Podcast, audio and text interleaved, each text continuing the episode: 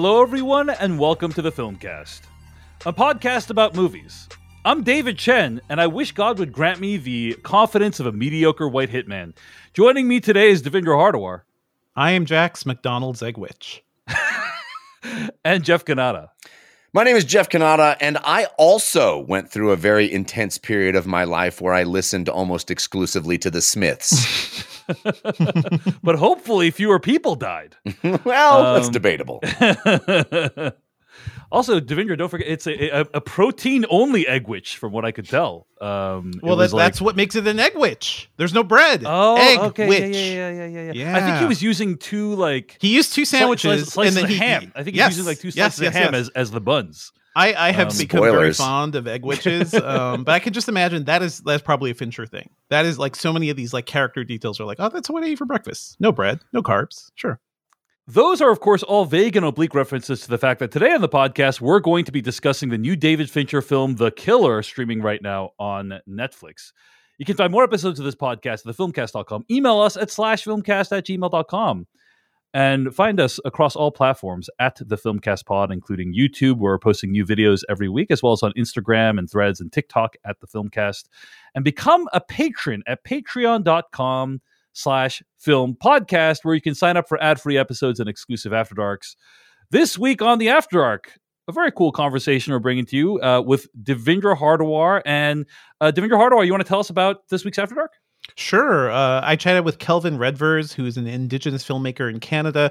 We had a good chat about his experiences or his feelings on Killers of the Flower Moon, and also just you know his work and the need for greater representation. And hey, what better way to ring in Thanksgiving here? You know, I'm getting I'm getting Addams Family Values vibes. It's like I have a hard time celebrating Thanksgiving sometimes, so you know we're to be reminded of uh, also uh, other things, things that happen, especially around Indigenous communities here around the Americas. Very cool. Well, check that out on this week's After Dark. And again, available at patreon.com slash film podcast. On that note, yeah, it is Thanksgiving this week, guys. Um, and I want to give a, first of all, a big shout out to everyone who continues to support this podcast um, and make this podcast possible. We are thankful for you. We're Thank thankful you. for you. Uh, we're thankful for all of our patrons. We're thankful for everyone who leaves a review on Apple Podcasts or who shares the podcast with their friends. Um, it's really, really amazing uh, that we are still going after all this time. You guys have any Thanksgiving plans? Uh, I think we're gonna over at, at the Chen household. We're gonna have a, a family convergence. Everyone's gonna come over here, and uh, my uh, mother-in-law br- brought us a uh, a Chen virgins. That's right, um, a convergence. Um, my mother-in-law bought us a uh, like a ten to fifteen pound ham. Nice. Uh, Big Um, ham. It's a big, Big ham. ham. Yeah. Hams so you're doing good. ham instead of turkey, or Yeah, i- it's ham i- instead of turkey. I think alongside? two Oh. large proteins is too much. I mean, opinion. sometimes, sometimes you need Yeah. all the proteins. Uh, Sometimes we're, people, we're, you know, a lot of people Yeah. do both. yeah. You do both. Yeah, we're gonna pick up a you roast a family pork. that does both. Can I just say I think per- turkey is really difficult to do well. It's I'm hard gonna to do out well. I Yeah. like, I love a good turkey, but it is. So, I've had so many badly done ones. But, Yes. uh, let, let me tell you guys, the killer combo though is um, it's roast pork. It's pernil, as as my wife's family does it. So we're gonna be getting Nice. a big old pork shoulder. You cook that sucker for like ten hours. Just Mm. let it let it go. Love it. Um, and then you compare that with whatever, and that is that's what I'm looking forward to. Compare that with whatever. That's what I cho- that's what I choose to do. Uh, Jeff Cannata, any any uh, special plans? We are traveling, or at least that's the plan. My uh, children's illnesses are uh, arriving just in Hmm. time to make that in doubt uh, at this at this moment. Yeah. Well, we shall see. But at the you know the the plan is to travel to Arizona for my in laws' house, uh, and um, I will tell you, my mother in law does the best turkey in the world, and her secret is that she does not cook an entire bird.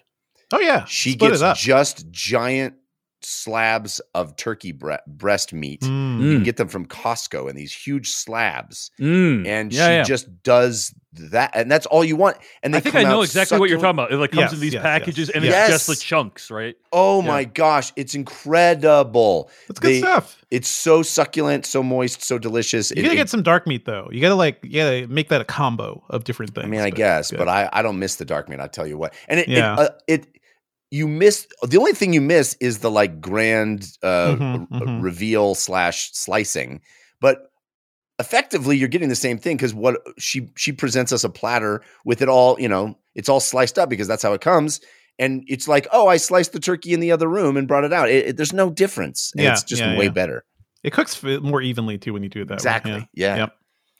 Well, Jeff, uh, hoping the travel plans coalesce as planned. Um, but wherever you are, whoever you are out there, we hope uh, that you have a happy Thanksgiving and are staying safe and healthy Yeah. out there uh, right S- now. snuggle And- up with the family, watch a fine family movie like The Killer, right? yes Yes. something that you can all just just enjoy together as a family I, I, you know, I'm going to talk about this momentarily, uh, Uh-huh. but uh, my wife and I watched the first four episodes of The Crown, uh, season six, which is are all that are available right now. Mhm. And How many killings are in that one? I, I mean, it's basically about the final days of Princess Diana. So Yeah, it's like yeah. one of the most depressing uh sequences I um, heard, like, yeah, yeah. like set set like you know storylines in the crown and it, netflix made it available right in time for thanksgiving baby so it's almost you know, it's almost like a little macabre. Like it's it's like we know what's gonna happen. Are Yeah. you are you upplaying the drama and the like the like doom of it all? I yeah don't know. well I'll, we'll we'll talk about that more Okay. momentarily in what we've been watching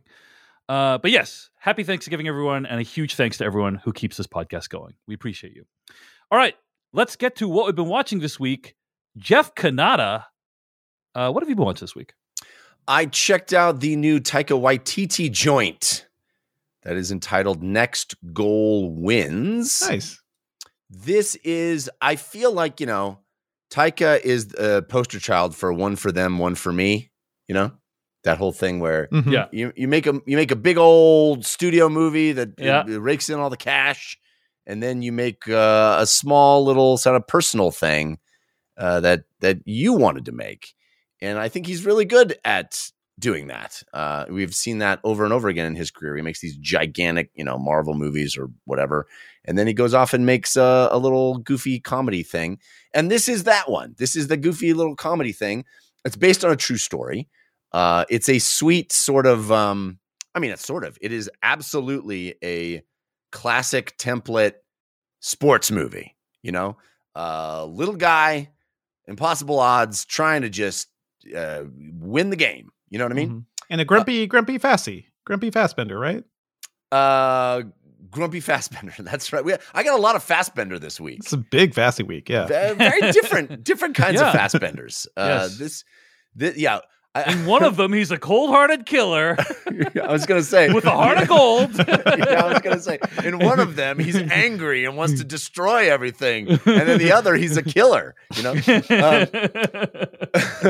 uh, no, this is a a uh, a story, a true story based on a true story from 2001, uh, where the uh, the team from American Samoa uh, got destroyed on a in a FIFA match. hmm Uh, the biggest loss ever recorded on a you know international stage. Uh, they lost 31 to nothing In soccer. in a soccer match. Oh man. I mean, oh man. that is yeah. Are you sure that wasn't like the basketball score, Jeff? Yeah, right. football with somebody. I mean, they football, said football, maybe? but did they mean American yeah, football? American Um, football. Yeah. No, they the 31 goals were scored in a soccer match. Uh, and uh, you know, it was kind of uh, embarrassing. And so they they decided to bring in a new coach uh, who had experience uh, in FIFA, who had experience on the on the international stage. And this guy came in and tried to uh, the the whole story of the movie is that the um, the organizer of the American Samoa team just wanted one goal. That was the that's the entire the entire dream was not to win the match, just Mhm. score one goal. That should have been the title of the movie. Just one goal. Just please. one goal. Please. Yeah. Um, and I, I got to tell you, you know, Taika Waititi, I think you know his his small movies, his his adorable movies, uh, Wilder People and and others. He he can depict just sweet, lovely, uh, kind of funny people better than anybody. He he you know he he peoples his films with these like endearing, lovely humans. You know, they're just so sweet, so kind of understated. The comedy comes from how just warm-hearted and good they are. You know, he he minds that in such a lovely way. And I think this movie is that in spades. Is it uh, is it going to surprise you in any way? Probably not. But uh, I, my wife and I went to this together. Or no, no, no. My mom. I went with my mom. I took my mom to this, and uh, she and I had a great time. We laughed out loud numerous times. Uh, it is a just a sweet, simple little movie.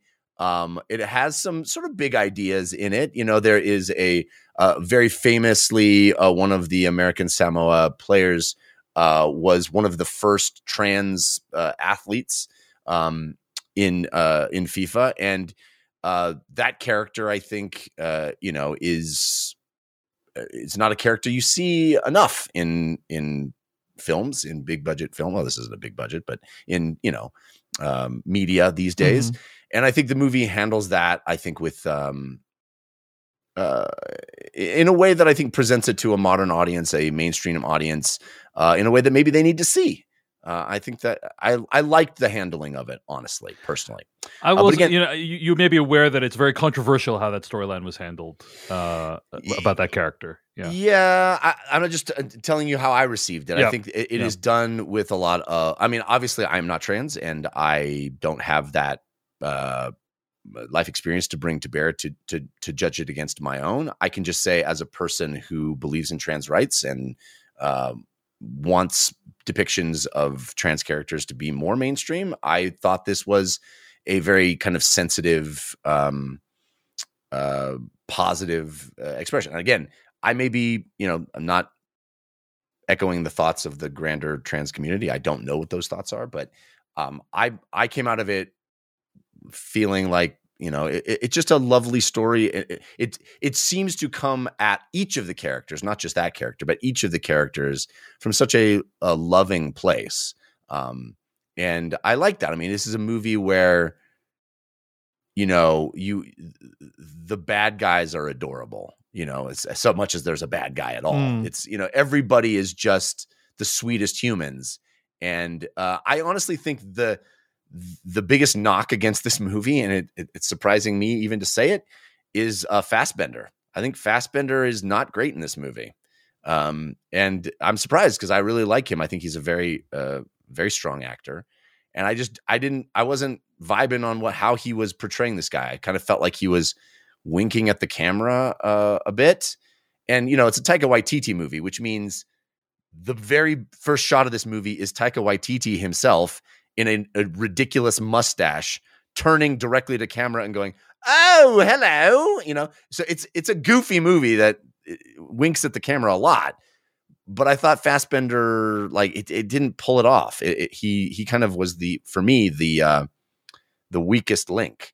And uh, I thought all the other lovely uh, American Samoan characters are uh, are what you go see this movie for. They are fun. They're sweet. They're lovable. They're uh, you know you root for them. Uh, it's I, I it's a lovely time. It's not you know not my favorite movie of the year. It's not even my favorite sports movie. It's very very conventional sports movie in a lot of ways, but it made me smile, it made me laugh, and I had a great time at the theater with my mom. All right, well, that's Next Goal Wins, and it is available right now in theaters. Devindra Hardawar. what have you been watching this week? Oh, sure. I've been checking out most of the new Scott Pilgrim series on Netflix. Scott Pilgrim Takes Off. And I'm not going to say much about this other than um, if you were worried about them just redoing the books, which are excellent, the Brian Lee O'Malley books, or the movie, the Edgar Wright movie, um, because this actually has the entire cast of the movie, and Edgar Wright's like uh, so, sort of involved. Uh, yeah, he's he's kind of like blessed this project. He's right? blessed it, yeah, and uh, bas- I think he like helped like corral everybody together, which is amazing because that first of all that was such a fantastic cast with um, you, you got everybody, you got uh, you got Brandon Routh, right? You got like, Jason Schwartzman. I like, I like, that you started Everybody. with Brandon Routh. That's it. That's the joke. Brandon that's the Routh. Joke. That um, is the joke. But no, they had Chris Evans. They had Mae Whitman. Yeah, yeah. They had they had Brie Larson. Virtually everyone. Mary Elizabeth Winstead. Like, come on. Virtually everyone in that cast became way more famous after that movie. Except, except for Brandon Routh, who is most Except for- famous before that movie came. out. Listen, poor Brandon Routh. I think he, whenever he pops up in something, I listen. Anyway, so this is, I have to say, um, this show is kind of a miracle because, first of all, Edgar Wright's Scott Pilgrim movie shouldn't have worked. And I remember we've talked about this, but you know, I saw it at Comic Con, and that's one of my like one of the best uh, pop culture experiences I've ever had. But that's also a tremendous movie because it was coming through Edgar Wright, who has such a clear grasp of pop culture and the source of the book too. Like uh, the the books are, I think, a really great look at I don't know twenty something Malays in uh in the two thousands. You know, it's like a very specific thing. Scott is not a good dude. He's kind of a shitbag, but everybody around him, you know, pretty much is trying to hold him to account for that. So I, I, I find it funny. I find it heartwarming. Love the books. Uh, Edgar Wright's movie was like a wonderful adaptation of it that couldn't go as deep. And this is something else entirely. And it's just amazing to see this like one thing kind of get reinterpreted in a way that is still funny and sweet and heartwarming and moving and also just like a real blast and is filled with just like this is like another lens of pop culture too. Like the the Edgar Wright movie in the in the comic um had a lot of like manga and anime influences. This is produced by an anime studio by Science Saru, who did a Devilman Crybaby and a whole bunch of things. Like I love the art style of it. The look is so cool. They have like a legit anime opening. Um I just I just felt so like at home watching the show because like I was watching classic anime you'd have a ni- nice upbeat opening to kind of welcome you into the world, and um, I don't know, it just looks so good. It's so smart how it kind of handles this storyline. If you're a fan of this series, do not do not like shy away from the Netflix thing. It is not just a rehash; it's a remix. And I think in the best of ways. So, you know, shout out to BenDavid Grabinski, who spearheaded this whole thing and uh, show ran this thing.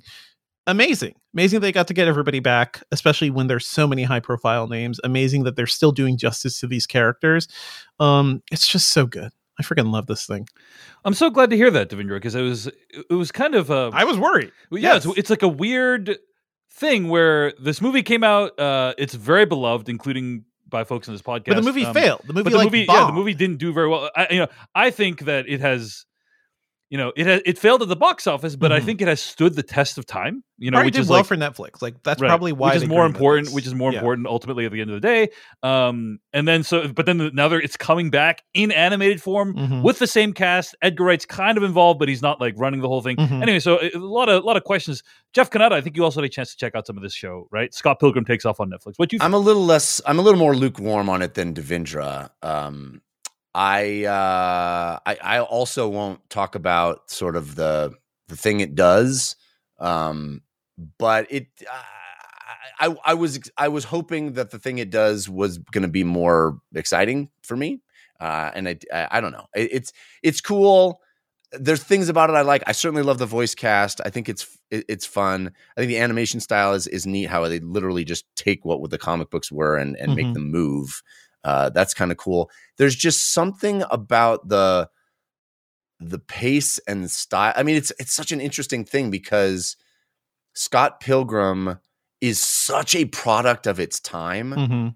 and it we're not in that time anymore.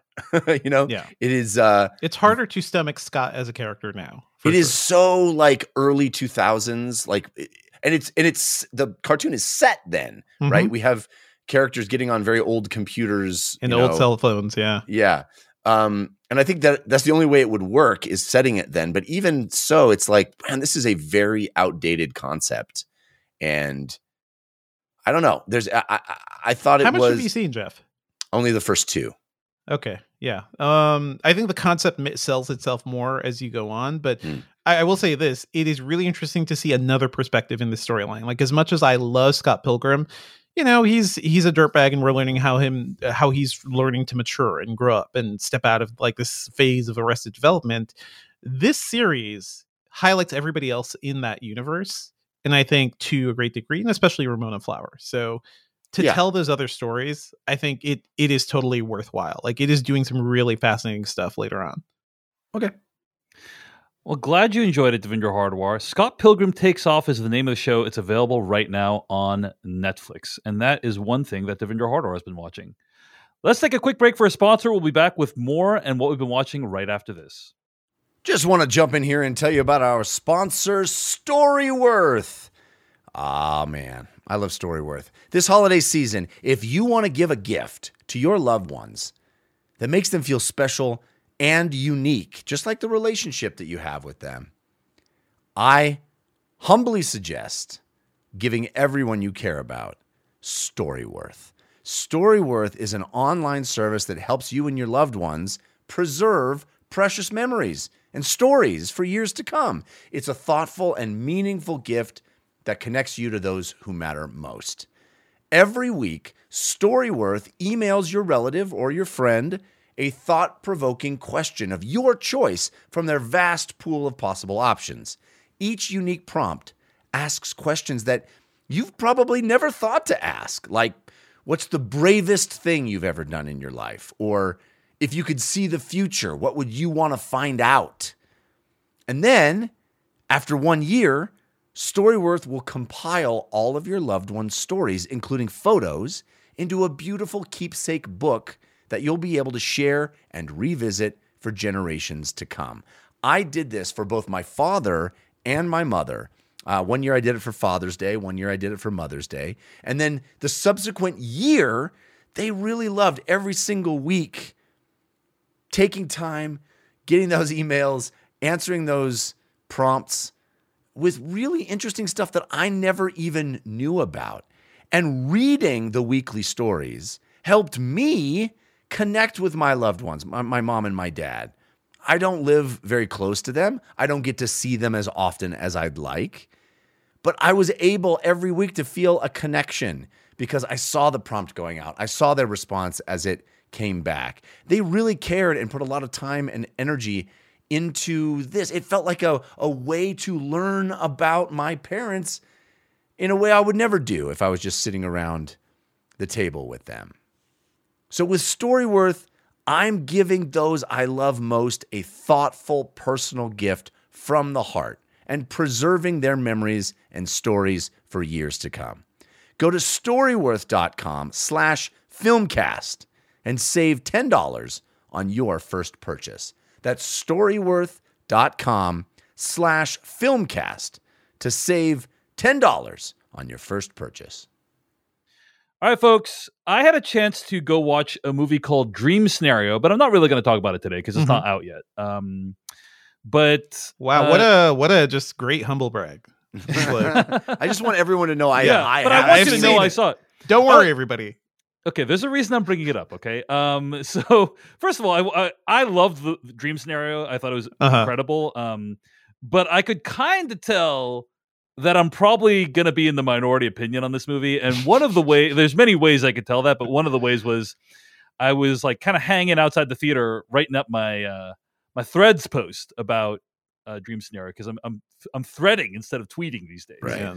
And doing the most important work. Too. Yeah. The most important work. the most important work is my threads, right? Yeah. And so I'm hanging outside the theater and everyone's like streaming out and I hear this like couple come out and they're all like it's pretty clear they're on a date and I hear that tone that I've heard so many times before of basically what I could tell is like the girl didn't really like the movie that much and it was clearly the guy's decision to go see the movie. You know what I'm saying? Ah. Like you ever you ever experienced we call that a Chen scenario? Yeah. that's a, that's the Chen scenario exactly right. a Chen virgins. You know, she's like, yeah, I thought it was pretty funny. You know, like that's kind of what she was saying. And uh, I was like, oh, I think I think people really didn't like this movie as much as me in general. You know, um, so I loved it, and we'll talk more about it later. But uh, Kristoffer Borgli is the name of the writer director of this movie. And when I posted on Letterboxd and Threads uh, about how I really enjoyed Dream Scenario, they said, "Hey, you got to check out uh, Kristoffer Borgli's last movie, Sick of Myself."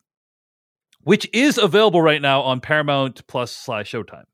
It's a Norwegian film. And so I decided to watch it uh, to talk about it today on the podcast. And I think this movie is also very good. Uh, basically, this guy makes movies that I'm really interested. In. He's exploring subjects that I'm really interested in, namely narcissism and fame, um, which are the topics of you know Dream Scenario and Sick of Myself. These movies, you know, deal with that topic. Um, Sick of Myself is about uh, a couple Uh, and the guy in the couple is kind of a uh, famous, f- I guess the way to describe him is furniture artist. Like he makes um he makes interesting works of art out of furniture, and he his career is ascendant. Like every his his career is doing really well, and so she gets really jealous of his career. She's like, no one's paying attention to me anymore. So she starts taking a drug uh, that causes her to have a severe skin disease. And as you do, as, you do. as you do, Yeah. and then basically That'll the movie. show the furniture artist.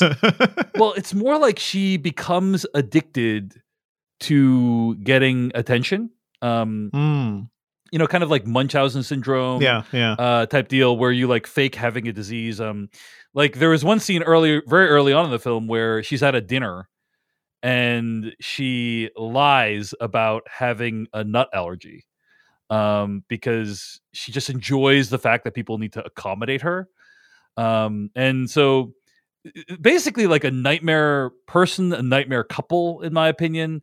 And the movie kind of explores what happens when someone kind of tries to lie about this and get caught up in it and like what motivates a person like that and uh you know I, I don't think it's quite as good as dream scenario for a variety of reasons but i still really enjoyed it and found it deeply upsetting and unpleasant to watch uh which was why it gets a dave chen recommend.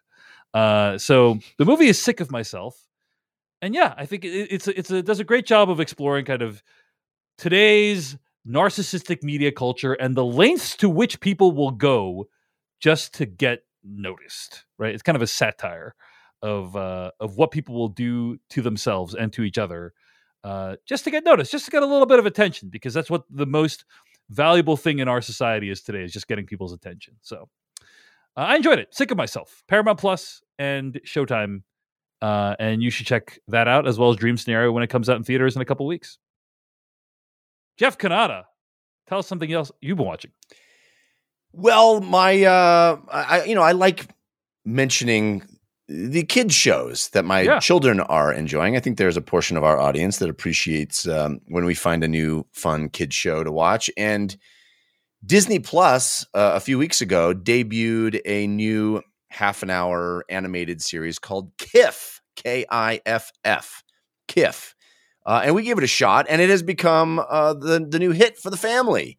Um, it's this is a um, a fun, wacky animated series about anthropomorphized animals that also, for some reason, live alongside mythological creatures. I don't understand it, but uh, Kiff, the titular Kiff, is a squirrel.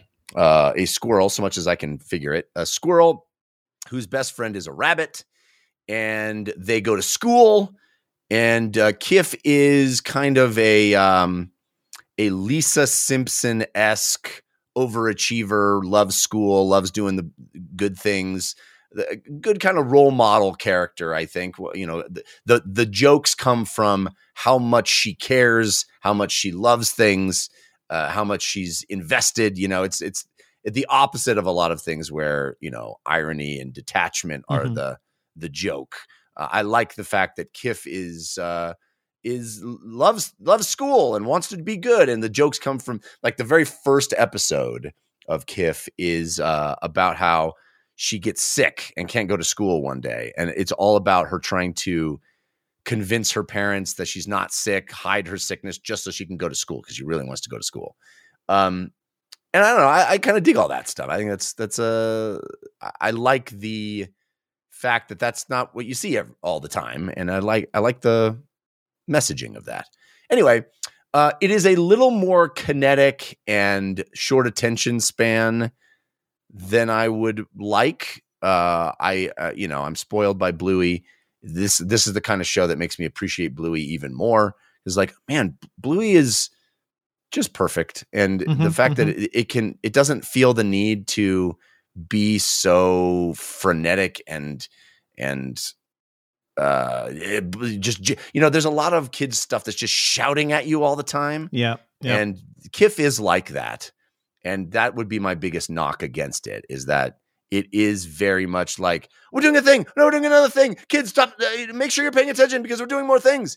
And I like shows that don't feel you know that are more confident than that and don't Mhm. feel the need to uh you know to rely on that kind of uh drink from a fire hose level of storytelling Th- This Um, sounds great, Jeff. Like I'm gonna check this out. I would recommend one just if you want like the counterbalance of the Lisa Simpson type is if you want a show about a little stinker, little little naughty boy. Um, Pingu, which was a thing when I was a kid, is apparently big again. Like it's uh, it's all over TikTok and uh, episodes are on YouTube. That is the little like stop motion modeled penguin. There's Mm. no words in it. It's just like it's like one dude making noises, but kids get to read their own stories into it because you, you understand like it, it's like it's like silent movie making basically except there's actual noises and no dialogue so pingu's Cool. fun if you want a little stinker pingu all right pingu Well, I, I'm enjoying Kiff. The kids are enjoying Kiff. They asked to wa- can we watch a Kiff, and they uh, it is um, the new style that I very much appreciate, which is uh, you know a half an hour episode is made up of two uh 15 minute episodes, which so you can go like we're only watching one. Yep. you know I, I like that. Love so uh, it's on Disney Plus, and uh, we're we're digging it. Cool. That's Kiff on Disney Plus. It's one thing that Jeff Cannata has been watching. Devindra Hardawar, hit us up with something else you've been watching. oh sure i got to see todd haynes' new movie which is out in theaters now it's going to be on netflix on december 1st it's called may december and this movie is fascinating guys and i'm not going to say too much about it here i uh I, hope we can do a full review in a couple of weeks yeah, on uh, this we'll, thing We'll, we'll, Yeah. we'll plan to do a full review. Like Yeah. that's that's the current plan. Um, but Devindra, I think it's safe to say this is a movie you you strongly recommend. I Yes. this movie is fascinating. It is just it is I, I can say this. It is sort of a spin, sort of loosely inspired by the Mary Kay Letourneau story. so the Mm, story of a teacher, you know, uh, falling in love with a student, right, and having sex with a student. They had a relationship. They had kids. It is sort of like thirty years after that. What is that couple like? And Julianne Moore plays um, the woman who, you know, had sex with a child. Uh, Charles Melton plays her husband, who you know was that thirteen-year-old at the time, and Natalie Portman plays uh, um, an actor who's researching um, this couple and Julianne Moore's character to play her in a in a movie. I think even just a TV movie. So first of all, a great bunch of actors, especially like Julianne Moore and Natalie. This is this may be Natalie Portman's best performance that I've seen. And I've loved her in so many things, but she is she is definitely like at the height of her powers here. And this movie, even though it's about such a sticky subject, it is funny. It is sweet. It is very, very campy at times. And it's funny to see Todd Haynes lean into the camp. Like, even as this movie starts, the opening credits are just like bombastic music. Um, uh, the Julianne Moore almost cries at one point uh, because she doesn't have enough hot dogs for their barbecue. It's very, it's very, the tone of it is so sticky and so weird, but really it's about this relationship. So I want to talk about this with you all. Um, I think it's fantastic. I also want to shout out, I didn't realize this going to this movie, but it is set in one of my favorite places. It is, um, it's set in Savannah, Georgia, and a large chunk of it takes place in Tybee Island, which is where I spend, you know, a week during the summer when I can. So all these spots felt very familiar to me too. Like the vibe of that area is captured really well in this of like, you know, a beautiful coastal city in a cute little beach town. This movie has so much going on. I think it's so fascinating. So yeah, I'm looking forward to doing a long chat about this. You can watch it in theaters now, uh, and it'll be on Netflix on December 1st. Awesome. The movie's May December. You know, Todd Haynes has been pretty hit or miss for me. I gotta say. Uh, I loved. He's Carol. interesting. Yeah. Carol, the 2015 movie, that was amazing. Didn't ha- wasn't a huge fan of Dark Waters. You know, like That was, that was Uh, good. And Wonderstruck is a really cute, like really sweet movie. Yeah. You know, he he just he takes like I'm not there, right? Like he makes really interesting Yeah, swings. Yeah. He's always doing interesting stuff. I'll I'll give Mhm. him that for sure. and Um, he uh, i mean uh, similar to maybe sick of myself it's very much um interested in the idea of like celebrity right and Mm, yeah, notor- yeah. notoriety and things like that and how that affects people in their lives so there's so much going on in this movie so yeah it'll be a good chat That's May, December, uh, out in theaters right now. I had a chance to watch The Insurrectionist Next Door. This is a documentary that is streaming right now on Max, the one to watch for HBO. And it was made by Alexandra Pelosi, uh, the daughter of Nancy Pelosi. And uh, I, I have to say, this is, uh, you know, the, the premise of this movie is really interesting, right?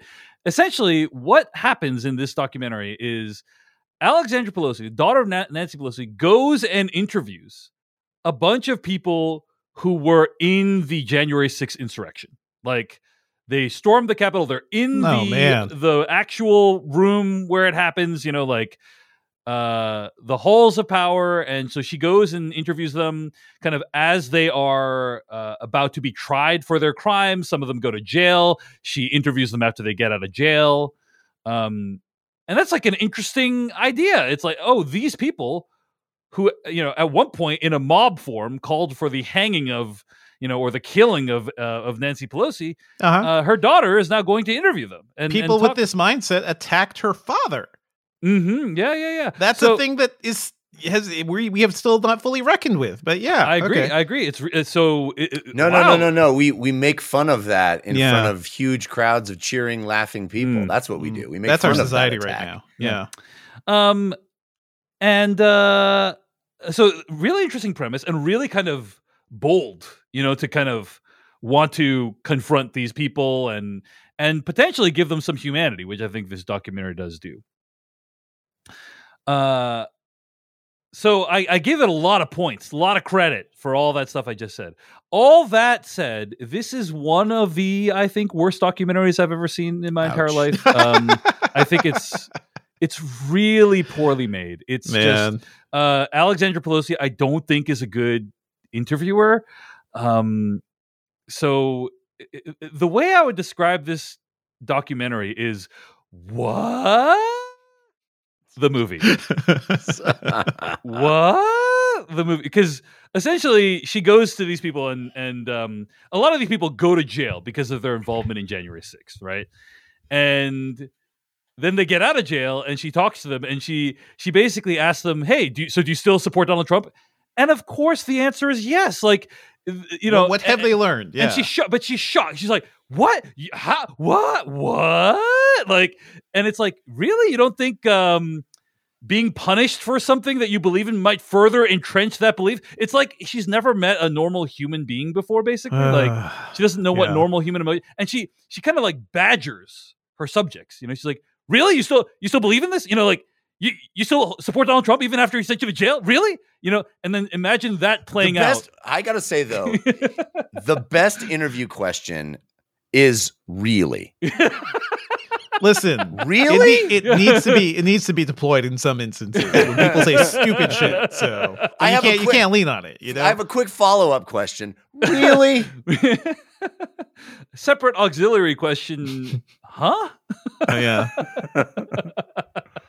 um so imagine that playing out multiple times like she's having the same co- there's no interest the Mm-hmm. This sounds like a Come Con Earth sketch. That's what it sounds like, to be honest. it is so uh, it basically it, there's there is no artistry to how it presents these people it's like case number 1703 like you know James Higgins, and then it will then have a of a ten minute s- section of the film is about James Higgins and Yeah. Alexandra Pelosi badgering him, and then and then another screen will pop up like you know, the, you know, uh, David Dobler versus the state of Maryland, and then then it's like an interview with David Dobler, like it's literally just a series of Alexandra Pelosi following these people around and hounding them, and you know they have they, they have like a good um they're much more patient with her questions than I would be. Let me put it that way. Like she, they're very like game for the documentary. They like seem to like be on board with the documentary.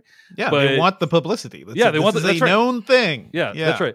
But it's the most of the movie. Is, but th- that, that's the thing, as you said, Devindra. If she just did that once, that could be like impactful, even. right? Yeah, yeah. But yeah. it's that every single interview subject is like, what, what, you know? Um, yeah. So okay. Anyway, uh, I was not a fan of the Insurrectionist Next Door on Max the One to Watch for HBO, and it's a shame because the premise is really incredible, and I, I support what she's trying to do. But it, it actually really, I, I'm the reason I bring it up. I usually don't like to just bring up movies just Mhm, that, that like mhm. very few people will watch anyway because it's a documentary on Max the One to Watch for HBO. no, this is a public service warning. Right, but what that's you're the doing thing. right Is now. in this case, it actually like reconfigured what I think is possible to appear on Max the one to watch for HBO. like it, I was like, oh, You- like I could make something Yeah, for like I'm like I I could I'm capable of this. Like I could do something like Well. this.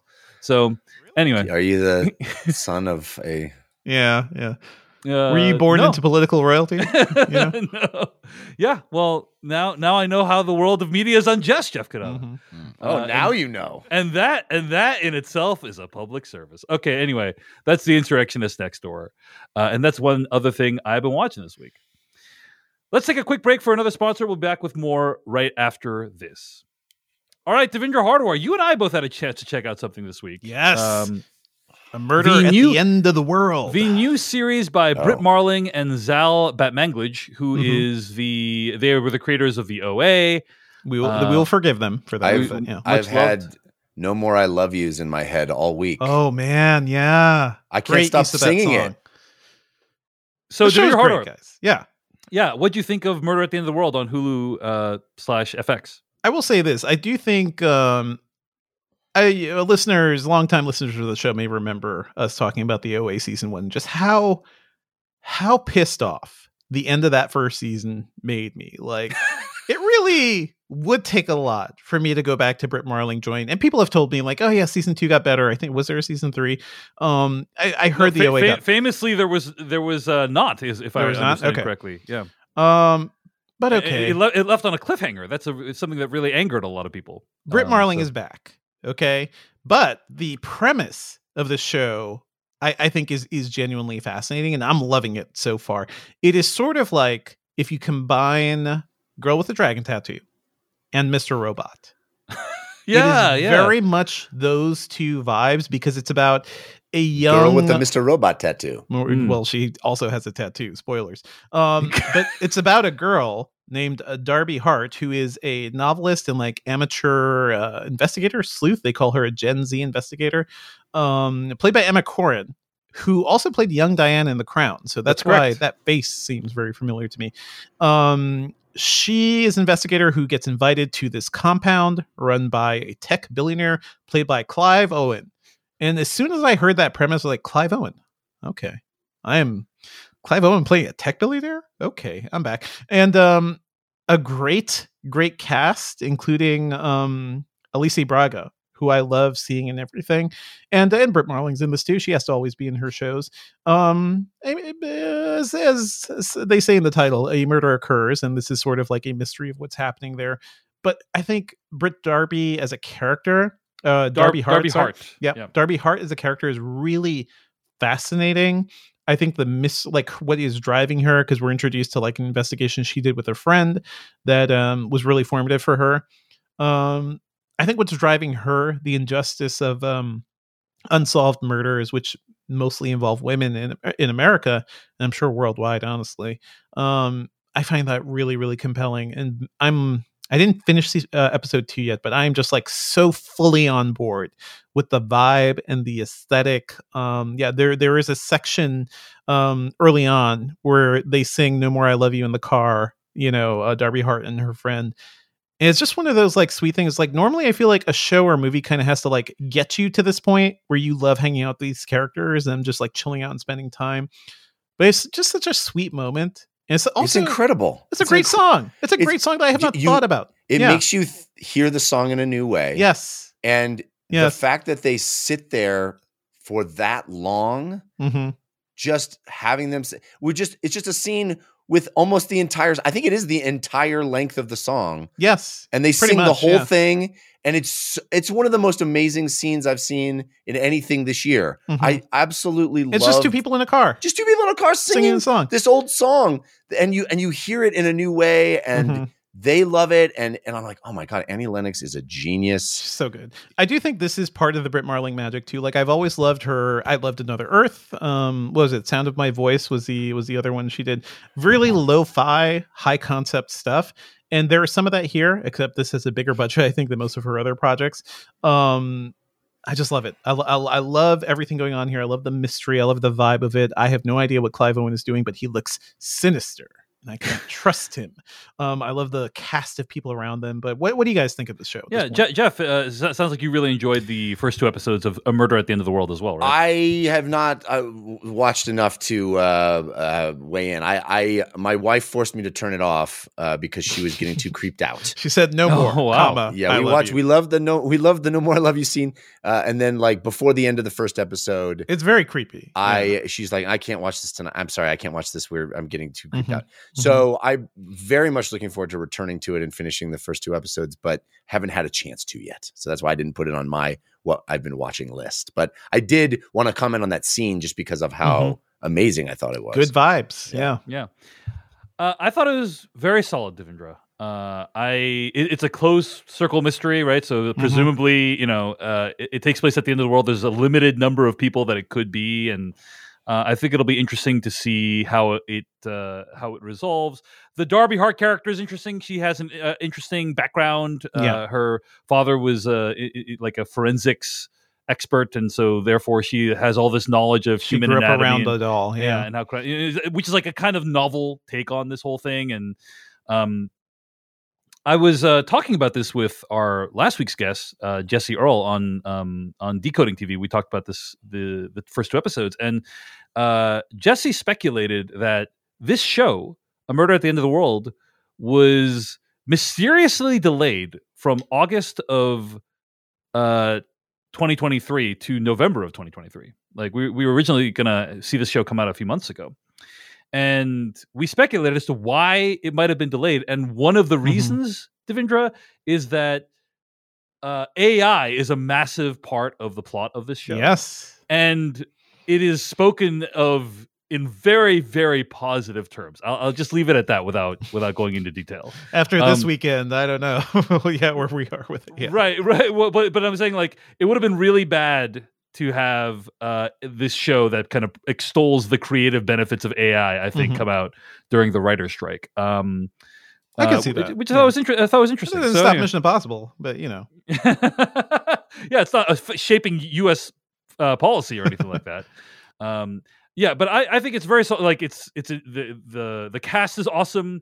The Joan Chen is in this. Joan, Joan Chen, from Twin Peaks. Yes, yeah, yeah, which is like a great you know uh similar vibes, Similar, Peaks vibes. Like they, this, they they know exactly what they're doing Yeah, with uh, with so. putting this all together. So my yeah. biggest thing that I'm a fan of is the fact that it is eight episodes long. And so I think there's not going to be a season two, presumably. And by the end, we're going to have some resolution, which I have found to be wanting. You know, I think the OA ended on a cliffhanger. I think The Sound of My Voice also ended similarly on a Mhm, cliffhanger. mhm. And so I'm like, I just want uh, to see what their an ending Listen. to this kind of story looks like. It can, it can be done Um, well. I think Another Earth ended on a pretty damn banger of a cliffhanger of just yeah, like, oh, that that was like interesting, I, you know. I, so I would not describe that as a cliffhanger. It does. It's a very open ended ending. yes, I would say that. yes, So- yes. And I actually like that movie, even though I a love lot that of people, movie. Yeah, I so- love that movie. Yeah. Anyway, um, that's a murder at the end of the world. It's streaming right now on Hulu slash FX. You know what I've just realized, guys, Mhm. is so many of these streaming services have two names now, like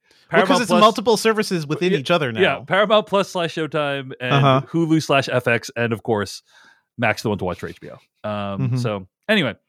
Uh, a murder at the end of the world. Devindra and I are enjoying Very it. good. The first two episodes are live. Uh, I can't wait and, for yeah. the when we get to the the third layer of the turducken. You know, eventually when as they consume when each Paramount other. you Plus know? and uh, Showtime Yeah. and Hulu and FX all merge into Yeah, one. so mega I'm entity. watching Paramount Plus, Hulu, the one to watch for HBO. Par- Paramount Plus Sax, the one to watch. for Mm. Okay, anyway, uh, terrible. All right, Max uh, Cock, the service. yeah, yeah, Cock. still still waiting on Max Cock. Yeah. Um. All right. I had a chance to watch The Crown season six, episodes one through four, and uh, these episodes cover the final days of Princess Diana. And I have watched every single episode of The Crown, and uh, The Crown season five uh, was not great in my opinion. It was a pretty disappointing season. Devindra, you pointed out that Emma Corrin Mhm. uh, portrayed Princess Diana in season four of The Crown. That was an amazing season of television. Uh, and Emma Corrin's depiction of Princess Diana was like really memorable and uh, gave a lot of humanity um, to that character while also illustrating how the mo- the present day monarchy would come to be defined by how Princess Diana was treated. Um, so that was amazing. Then season five came along. They replaced Princess Diana with Elizabeth Debicki, who is a very capable actor, but the writing was just so off for most of season five. Like the character that we saw of Princess Diana in season four was pretty much unrecognizable in season five. Both the Queen and Princess Diana felt very underserved by season five. The one who gets the most uh, attention and benefit of the doubt is uh, Charles, who you know not not a lot of people are fans of. So, see, season five was a big disappointment. Enter the Crown season six, which I was not super psyched about because of how bad season five was. And I have to say that the first four episodes of the Crown season six are excellent. I think the show is back. I think it is running, uh, firing on all cylinders. And I think that this is a series of episodes that I honestly think if you are interested in the Princess Diana saga, um, you can just watch these four episodes. Nothing else. You don't need to watch any other episodes of The Crown. You can just watch these four episodes, and it is its own arc, uh, it's its own four-hour arc that is very powerful and very well done. Now, I think that The Crown, by its very nature, is a piece of media that exploits the people in the royal family. Um, Mm-hmm. They don't have any say over what goes in the crown. Uh, often the crown makes shit up, and you know they they don't have any. They can't. It's their policy to not respond to anything that happens in the crown. So they kind of just often they they take a metaphorical beating by what happens in the crown, and uh, and they have to just take it, you know, because they're the royal family. Uh, and so that that is a that is just kind of in the background. At the same time, uh, the crown is very clear that the out of control tabloid culture of back in the day is what led to the death of princess diana and it makes the media out to be very terrible and uh, predatorial and uh, rightfully so. So uh, the, the the other thing i'll mention about the crown season six is that it makes these characters uh, it gives these characters a lot of humanity in the events leading up to their tragic passing and i think that's notable and worthwhile so uh, yeah the crown season six it is worth checking out even if you if if you haven't watched any other episodes of the crown now devindra i know you've watched some episodes of the crown you fell off this show right um where are you with the crown devindra Hardawar? I'm. I mean, it was like season three or four Yeah. where I was like, no more. Please stop. I've had enough of the crown. Um, I Mhm. may Yeah, check out bits here and there. Yeah. Um, well if you want to get just- back into it yeah. this is a this is a great like re-entry back into I may check it out, but I'm also Yeah. like, I don't. I'm not super interested in like reliving that whole period Yeah, of the that's world fair. too. Yeah. That's fair. It, it's it is it is wild. Like just the the sequence of events that took place, and that it, it is for many people, it is one of the defining events of their lifetime.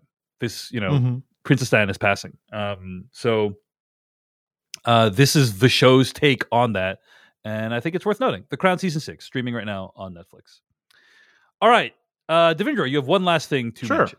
Yeah, quickly, I want to shout out uh, the Crown season, uh, the, the Crown season four, um, for all mankind.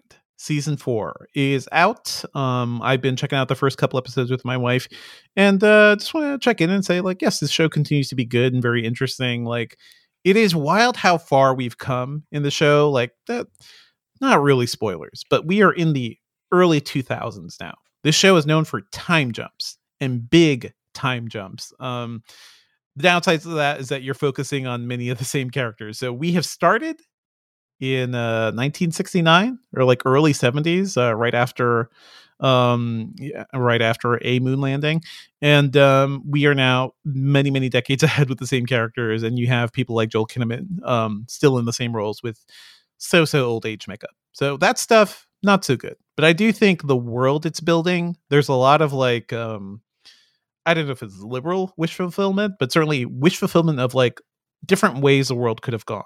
Right? Uh Bush versus Gore. Would have been would have been sure would have been interesting if Gore won.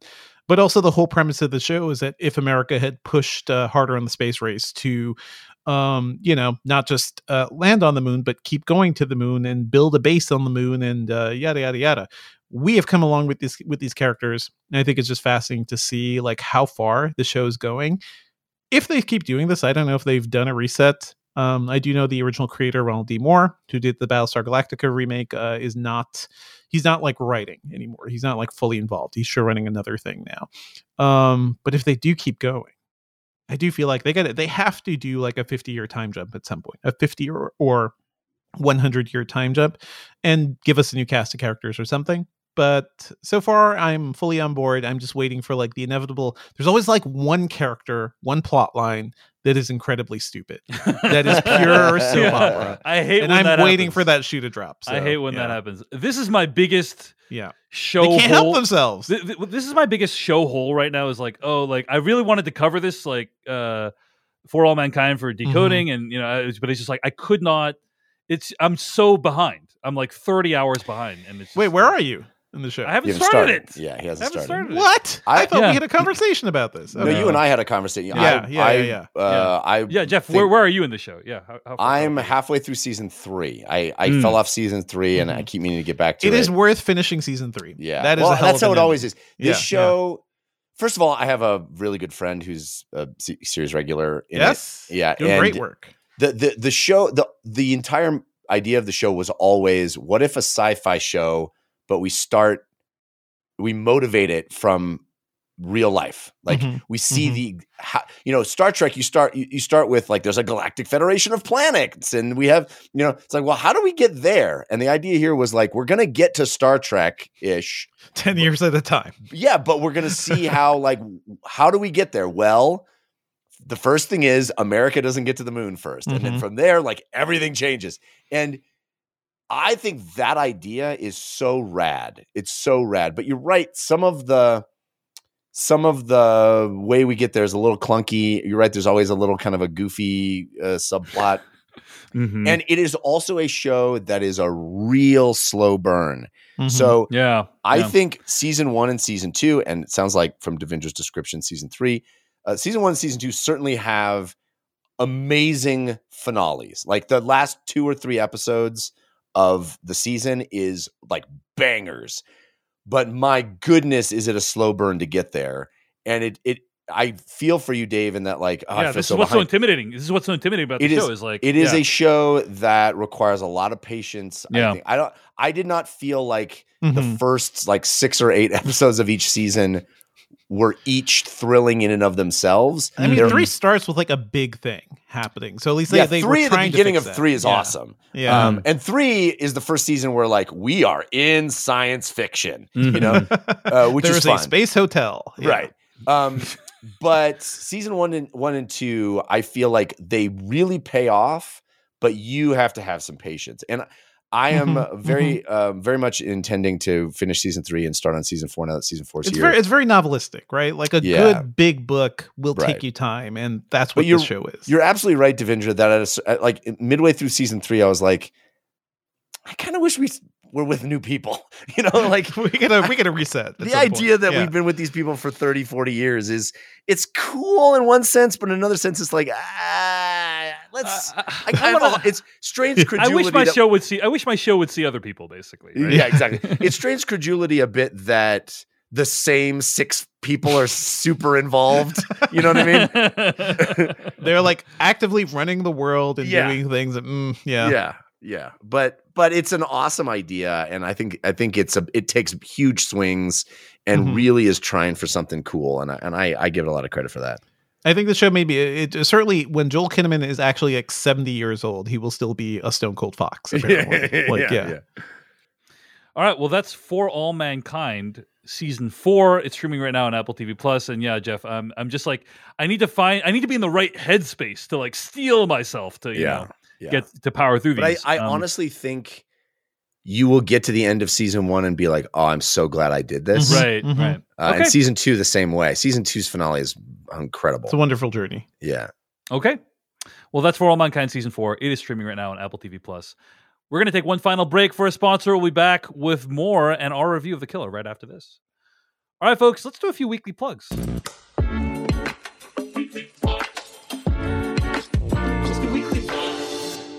Weekly plugs is part of the show each week where we plug something else we've been making uh, over at my free newsletter, Decoding Everything, at decodingeverything.com. Trying to write about uh, a bunch of events that are happening in the world of movies, television, uh, tech, and the media. Uh, recently, I wrote about the Marvels and why Hmm. I think that movie didn't do very well at the box office. You can check that out at decodingeverything.com. I don't know if you guys saw, by the way, uh, but the second weekend drop of the Marvels was Horrible. Brutal. catastrophic. Yeah. Unbelievable. It And was the It's- it's actually hard for me to believe, honestly. Like, Yeah. Mhm. it's not a bad movie at all. It's a it's a Right, and my fun fear is that the studio's lesson will be like, oh well, we sh- we don't need diverse movies like this. Like Yeah. clearly they do bad, right? Yeah. When it's like the full weight of all the bad decisions you've made for the past couple of years, folks, coming to roost. you Well, know? if you- 100% agree with what you just said. if said. you Anyway, ahead. read any of uh, our friend Joanna Robinson and Mhm. Dave Gonzales's amazing MCU book, good book, yes. there's a lot in there that is revealing of just how reluctant the powers that be Mhm. were to even have any female helmed Marvel movies. I think we can tell. Yeah, and it's like, man, this is just just gives them ammunition for that fight, and it, it makes because you me treat it badly for so long, and then it does badly, and it's like, oh, Ugh. okay. Indeed. Uh, so it's it's really unfortunate. I agree with you guys. The movie is not that bad. Like there It's are good. there It's are not worse bad at all. there It's are fun. worse there are worse Marvel films that have done way way better than Yeah. the Marvels, right? And uh, but it is shocking, like how how badly it's done. It had the worst second weekend drop. It's nine million It's- dollars. It's ridiculous. Yeah, made less than nine million dollars. It's going to make less th- in its entire run um, than probably the first film made in two days. Uh, Mhm, so mhm. yeah, then Captain Marvel made in its first like two days. So it's really catastrophic. yeah, it's it's uh, uh, upsetting, and it shows that the laws of gravity uh, do apply to uh, the MCU as well. But Pedro Pascal's going to play Reed Richards. So I mean, I hope so. I'm pretty excited That's about uh, that. yeah, Chief Daddy. I, I I think that is going to be the next kind of testing point. Yes, Uh, i- i- yes. Well, that's a like, f- I- long way off. It's a long This- way off. I think, I think they have a real chance. uh, You know, Deadpool. We'll see how Deadpool does. It's probably going to do well. folks, well. we all know it's But- all about the X Men. The Yeah. X Men will save us once again. I don't they know. have I been think extremely careful. Yeah. They have been extremely careful about making X Men into like major characters in movies so far. Yes, But, yes. Uh, I think that um, Fantastic Four is going to offer them an opportunity to really have like a genre-defining, cultural-defining moment. Mhm. Um, so we'll see. Play this tape of me back again in two years or three. I maybe hope you're three right, years, man. right? I, I I love the Fantastic Four so much, and I am rooting for a, a film version to not be terrible yeah. Yeah. Yeah. in my lifetime.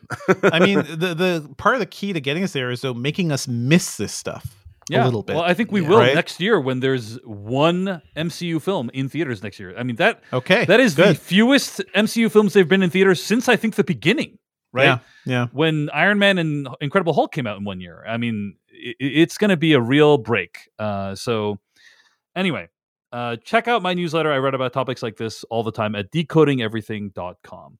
Devindra Hardawar, hit us up with a weekly plug from you. Oh, sure. I want to point you all to uh, the latest episode of This Week in Tech, number 954. Um, I got to host the show while uh, Leo Laporte is off in Las Vegas. He was doing the Vegas Grand Prix thing, which that whole thing looks cool. Um, but yeah, we I had a great chat with uh, Paris Martineau, Alex Lindsay, and Anthony, Anthony Ha. Um, we talked about the Open AI. Everything happening around that, like Sam Altman getting fired from OpenAI, all the stuff And we've been rehired, over the weekend, rehired by Microsoft. Microsoft. It's a whole thing. Like this is a Aaron Sorkin script happened between Friday afternoon and Monday morning, and I was following a bunch of it. Um, you know, we we started this episode uh, Sunday night at five fifteen p.m. Eastern. We saw the news that uh, there was an eight p.m. deadline for Sam Altman and the board to like make a decision. we're like, okay, I guess we know what our job is here tonight, folks. And we went for three hours, um, and then by the end, we were like very much uh, checking in and seeing if we could break any news right at the end. And no, no nothing much happened until like much later at night. Yeah, But this was a really good episode. Yeah. Very, Yeah. very cool that you got to host it. I also think, uh, I got to say, my, my former boss, Satya Nadella, really Mhm. proved himself in this enterprise. Like, he, I could he locked it up- Again, I want to see the Aaron Sorkin script. Yeah. Satya Nadella re- reacting to this news in real time, and a man who never gets angry. Like he is up. Probably. he is up there Yeah. now. Like this is this is one of the greatest. He he. There you know there people are looking at it as though it's like Mhm. an acquisition almost because he's like- basically It's acquiring another coup the for him. team. Yeah. Right. It's like a huge coup, and I gotta admire. I gotta admire it. I think it's like really, Listen, really well he done. clearly learned a lot by working with you, Dave. you really rubbed off on him. yeah. Okay. um. Yeah. Me- meaning uh, value talent and give them what they want. I agree, Yeah. Jeff Cannata. Yeah. Uh. Anyway. So Yeah. check out this week in tech and It's, congrats it's, on, it's, on a, it's a great episode. Yeah, thank cool. you, thank you. Um, I will say we will also look back at this and see like, was this a great decision by Satya Nadella? Because I have been in the room following all this Microsoft stuff. And let me tell you guys, when I ask Microsoft uh, executives about the AI stuff and be like, I, this stuff is not fully accurate, guys. Like, Mm. is, is it okay to bring this to people? And Microsoft people keep telling me like, we think users will will understand that this thing can make mistakes. And my response is, That's I don't you know want out about of your that. computer. I don't think that's how computers should work. We've Yeah. been giving them blue screens of death for decades. Why People are not- used to this. They're used Um, to it just completely We'll failing. see. We'll see, folks. Yeah, yeah, I, I, that is completely fair. That is completely fair. Uh, Uh, my- I think my- computers should work. You know, all, all Yeah. my statement, all my statements were You're assuming crazy. that all my statements were assuming that AI actually becomes like a useful tool. Um, so anyway, that's this week in tech. Uh, check out Devindra's weekly plug. Uh, Jeff Cannata, what's your weekly plug this week? Well, I'm doing something different this year, you guys. Hmm. Um, um, for quite a long time, I have gotten emails, social media posts, people reaching out to me and saying, "Hey, do you have a recommendation for this?" Or "Hey, what are the what do you use for that?" Or "Hey, uh, you, I have some board games." You know, they were asking me for advice and getting stuff, and I often have very poor uh, responses in that it's very time consuming to do that on a person by person basis. I often just refer people, hey, go back and listen to that podcast where I said, da. Listen so- to a podcast. One of the least effi- efficient ways of Yes. conveying information possible. Exactly. So this year I'm trying to rectify that. And and by me, I'm I I mean my wife, because my wife is currently uh, out of work. And so she was like, you know what? I'm gonna do this for you, which is the best way for me to get things done. Oh, Other love it, people love doing it. it, for Yes. me. Uh, so my wife put together an Amazon storefront for me that I have peopled with my favorite stuff. nice. Uh, Amazon.com slash shop slash Jeff Cannata. You can go and check out uh, curated uh, items. Uh, I, I'm trying to do this in time for the holidays so that if you're you know trying to get gifts or you want to uh, buying ideas, and um, it's all kinds of stuff. So like I have all the components I use for my computer. I have all the components I use for podcasting on there in different categories. I have um, uh, gift ideas for kids, like m- what my kids have loved, the, the stuff that my wife and I have found to be effective uh, games for my kids, toys for my kids, books for my kids. I have um, like outdoor stuff that we have loved. I have uh, cooking stuff, like all different categories that uh, my wife helped me put together. Like I even have a whole section that she put together of like stuff my wife likes. Um, so I think it'd be a cool resource for people to check out if if you're at all curious about the things that I like that have been useful for me and my family. If you're looking for cool gift ideas for friends, hey, check it out. Amazon.com slash shop slash Jeff Cannata. And I assume you make uh, some amount of money if people buy through these links, right, Jeff? Yeah, there's you- whatever the affiliate link thing is, I Mhm. do get a percentage of the of the proceeds, and I w- would be grateful if folks would buy things through through these links so that I do uh, get some benefit from it. Yeah, I'm, Um, I'm glad you added the Tesla Model X here, Jeff. So- I wish. Yeah. Can you buy that through Amazon? Well, You can I- buy I, it am the next noticing, year, you I'm will, noticing yeah. a 100 million dollar bill here. Like, what's up with that? I don't know why anyone would even need that. That's weird. it's been very useful for my family. uh, well, that's very cool, Jeff. You know, this is so cool. I might steal this idea. This is very cool. It's a Um, great Steal idea. it. Yeah. Uh, Amazon.com slash uh, uh, Amazon.com slash shop slash Jeff Cannata.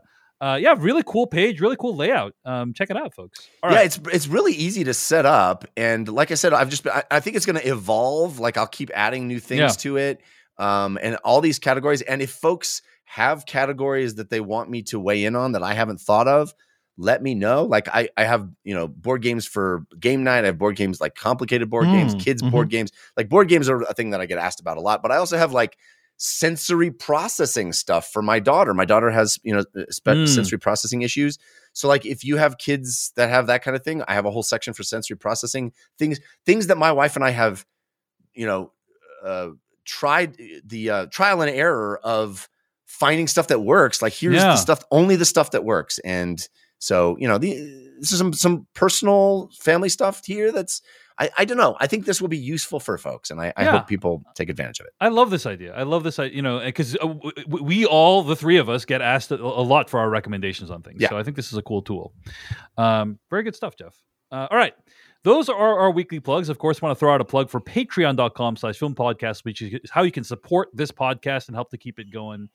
Of course, we never want anyone to donate to the podcast if it in any way causes you financial hardship. You can always support us for free by leaving a star rating for us on Apple Podcasts or sharing about the podcast wherever you get it. It is greatly appreciated. All right, let's get to our review of The Killer. Stick to your plan. Trust no one. Stick to the plan. Stick to the plan. Anticipate. Don't improvise. Welcome to the Filmcast review of The Killer, the new David Fincher film streaming right now on Netflix. I'm going to read the plot summary of this movie from IMDb, and I do want to acknowledge that this plot summary does give away the premise of the movie, but it doesn't. Some of the stuff doesn't happen until 20, 30 minutes in, but it's the premise. Something of the goes movie, bad so- for a hitman in a movie. yeah. So here is what happens in The Killer, according to IMDb. Quote, after a fateful near miss, an assassin battles his employers and himself on an international manhunt he insists isn't personal. end quote. wow, that's a very specific summary. Yeah. That's that is the summary for uh The Killer. Now, uh Jeff Cannata, you had a question before we started. This is like arguably the most important topic when it comes to this film. Indeed. is uh, when you look at the poster for the killer, uh, you said, "What's going on with the the logo of this movie? It looks like some letters are missing, right?" And That makes me sound if- real dumb, but yeah, I, I kind of said it like that. No, no, no. But that's uh, first of all, that's my that was my initial reaction too. Okay, I'm not. I wasn't trying to say you're you're you don't know what's you were going like, on. like what? What? what? ki- That and then I said, word isn't all there. And then I said, "What kind of moron would ask a question like that?" And then Jeff said, "This kind of moron, the kind that would give you a hard time about the killer poster right before we're about to begin the review." and it kind of went on like that for another 15 minutes. um, yeah. But uh, okay, so I was very confused as well by what's going on in this poster. But uh, essentially, uh, the the killer, if you look at the poster, uh, what is happening is the eye character is a guy, and the killer has shot the guy, and the eye has fallen over on its side. Oh, now I get it. Okay. Oh, That's it looked like cute. underscore underscore. it Yeah, looked like a, a. Morse code or something like that. But it's a little uh, too cute graphic design. the there. eye is a guy. Too And I just- cute. Yeah. Too cute. David Fincher. David Fincher is. I don't know that he came up with this idea, but he is meticulously involved with every aspect of his film's marketing, Uh huh. and he either came up with it or he approved it. And I just love the idea of David Fincher, the guy who has directed some of the most violent sequences ever known to man, was like, "Let's make the eye a little guy that a little falls guy. over, huh?" There's that story a about James is that- Cameron just adding the dollar sign to aliens, and everyone's like, "Oh, I get that." This one, he the eye's a little guy. Everybody, It's Yeah, more guy's a little guy. confusing what are you because talking about? the Yeah. the eye, the line part of the eye is bisected. Yes. So it looks Mhm, to me, yes. I, I'm just glancing at the at the poster, 'cause I'm not studying it as Dave evidently has. Still Um, halves of a guy. It Yeah. looked to me Yeah. like K underscore underscore period L L E R. I like how you tried to like dig at me for actually knowing what this The fact poster that is trying to do. cares about accuracy and facts. Uh, yeah, I, I will admit it's a little bit confusing. I think a lot of people have the same reaction. So um, it's unfortunate because honestly, I think that's a more interest. The fact that there is already a movie called The Killer that we all love. A great movie. Yeah. Uh, the, the I think it would be more interesting if this movie was called K underscore underscore Dot. Yeah. would K underscore under, K underscore underscore dot lur. yes. Uh, you know that- that old chestnut. It's I simpler that way. You know? I insist that from now on, whenever we refer to the title, it's we refer to it as K underscore underscore dot lur. That's not going to happen. Um, that's No. just like we say Max the one to watch for HBO. I think K that's underscore fair. underscore You can do that, fair. Dave. You can keep doing that. Yeah. All right, sounds good. Okay, Devindra Hardawar, what were your thoughts on David Fincher's The Killer? Uh, I I freaking love this movie, and I was surprised because I think the word coming out um, was it Venice um, or wherever it premiered was kind of like lukewarm. People weren't like super into this movie, but uh, I love I love a good Fincher joint where he is playing with style. This is a beautifully stylish movie. This is a wonderfully brutal movie too, and a cynical one in the ways that we know him. I love a good assassin movie is a thing too. Like I love I don't know what it is. Maybe it's because uh, hitmen live out lives that we cannot, you know, outside the confines of civilization, right? Uh, they they don't have to hold to our rules. Uh, they have a simple job, they have a code, they have an ethos, and they just do it. Um, I don't know. I find that fascinating um, as a character thing as well. So I had a lot of fun with this movie. I think it's incredibly well made. Um, there are shots and sequences I'm still thinking about. Fassbender is perfectly chilling and precise in this, and um, this is the movie that proved that David Fincher knows that he can pick up the camera from a tripod and hold it, move it around, move around the camera while a sequence is happening. There was a sequence in this movie where the camera's moving, guys. It's amazing. Actually- it's like actually handheld. don't- Uh, yeah, Yeah. Okay. So, true fact. Uh, Devindra is referring to the fact that Fincher is notoriously uh, very controlled about everything. He has like he Rarely demands moves the dozens of camera. takes. Yeah. He, uh, it's, I, don't, I would not say he rarely moves the camera, but all of his camera movements are very controlled. yes. yes. They're usually like a pan, a tilt, a dolly, Mhm. um, or steady cam. Like it's very rarely just you know, it's very rarely like running around with the camera. Shake the sh- My- the the Sh- sh- yeah. Okay, my understanding, Devindra, which you're going to be very disappointed to learn. Don't don't fucking ruin this for me, Dave. Yep, is that the handheld stuff was done on a dolly, and the camera shake was inserted after. that. How was it? So- Was it? Is it like digital? It, it actually. It Yeah, has, yeah, this- like okay, digital- yes, this has to be him, right? It has to be. It has to be the the facsimile of chaos, yes. but it's controlled, and right, that is this right. entire movie. That is this movie. So, as a reflection Yeah. of a guy who is notoriously a perfectionist, okay, yeah, I, take back. I guess he did not. He did. He learned nothing. Actually, he's a failure. He's an absolute I know- failure, I- just like I know, Fassbender's I know Killer. exactly. I know Yeah. exactly what's in your top. It's the one where you're following Fassbender's character, right? And no, it's like, dude, there, oh, there was a fight scene, which I think is one of the best fight Oh, scenes we've yeah, gotten yeah, this year, where the camera's like Paul Greengrass camera, where it's just like, wow, it, uh, they're Yeah. moving all over the place. And I think it's uh, it's a knockdown, drag out fight. Um, Fassbender, I guess, is this is uh was after the uh the Soderbergh movie. He also had a great like in room fight scene that was pretty brutal. Um, he, yeah. you know, this is the second movie. Very minor spoiler, but this is the second movie that Michael Fassbender plays an assassin who gets thrown into a television. That's, uh, Um, that's his thing. That's his calling Sounds Sounds card. like it's- it's a somebody skull. has a uh, uh, a, a new list for um, yeah, seriously. app. Letterboxd. Why is this calling card a broken TV? I don't get it, guys. Um, Indeed, I agree. I, I agree. yeah, I, I adore this movie. I think it's um it's a really fun watch, but it's not like it's not like a big bombastic movie. It is a slow, methodical thing. It reminds me a lot of The American, which is the uh the movie starring George Clooney that not many people talk about. I think that was Anton Corbijn. Mm. Um, but I really I love a good, slow, methodical movie about the underworld like this, and I think this is um this is just so well done. This is Fincher, just like I think in some ways like certainly after Mank. I feel like we saw Mank, right? We talked about Mank, and I think we reviewed. We I- I have some reviewed Mank. residual Reviewed memory Mank. of that. and Yes, Mank did. is Yeah. a movie where I don't even remember talking about Mank. And Maybe it was because it was in the middle of the COVID and everything, and all I remember had like it had like a really weird audio. You know, they were trying to do 1940s audio style and stuff in that, and I was like, that uh, this is not what I want from Fincher. Um, The Killer is what I want from Fincher. It is wonderfully stylish and fun. Yeah. Jeff Cannata, your thoughts on David Fincher's The Killer? Well, Dave, I guess you could say my thoughts on David Fincher's K underscore underscore dot lur. It's best Nice. summed up in the form of a limerick. The Fincher style's always so slick, but somehow feels realistic. In this pulse pounding thriller, he's created a killer that's more like a grounded John Wick. Hmm.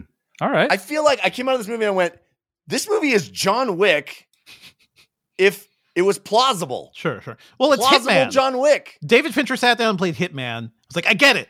I get, I get all the pieces, all the characters, all But the it- movements. Yeah. It has a lot of the elements of John Wick that we all Mhm. love. It's Mhm. got like a, a sort of underworld of killers that all sort of know each other, and there's the there's like a, a, a, like a code and a there's a fiction. There's a world building in this that's a little more subtle than John Wick, but still there.